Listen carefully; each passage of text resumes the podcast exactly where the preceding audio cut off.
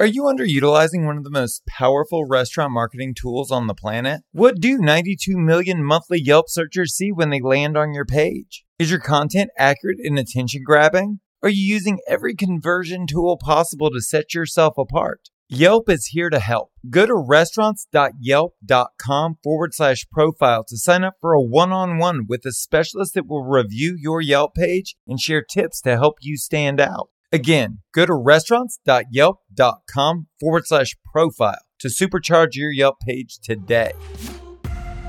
Welcome to Restaurant Marketing School. I'm Josh Kopel, a Michelin-rated restaurateur and the marketing guru behind some of the most well-known brands in Los Angeles. I'm on a mission to share the tools and tactics used by multi-million dollar marketing agencies to help you grow your restaurant. Join me daily to get a marketing tip you can use in your restaurant today.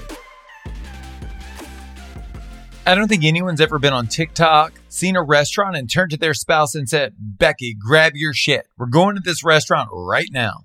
When someone decides to dine at your restaurant, what are they looking at? What are they doing in that moment? Well, they're probably not on your Instagram page or checking out your latest video on TikTok. They're probably on your Yelp page or on your Google listing or on your website. And I'd ask you, what do they see when they go to those web pages? Is the information up to date? How compelling is the copywriting or the photography? Are you covering common questions most folks would have? Do you speak to specialized needs like large parties and dietary restrictions? I'm telling you now that the field of play is on those websites, and most of us are still rocking old school sites with bad information, uninspiring photos, and not a single call to action. You've got to make time for this shit. And if you're not a professional marketer and you don't know what to do or say, check out the Yelp, Google pages, and websites of your competitors and steal what you like the most.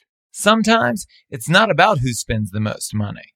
Sometimes it's about who spends the most time and who puts the most thought into how they present themselves to the world.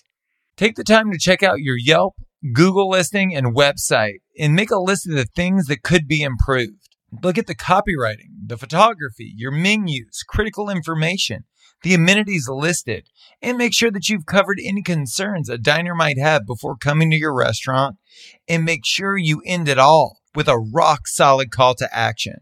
Put your best foot forward or lose the race. Heard?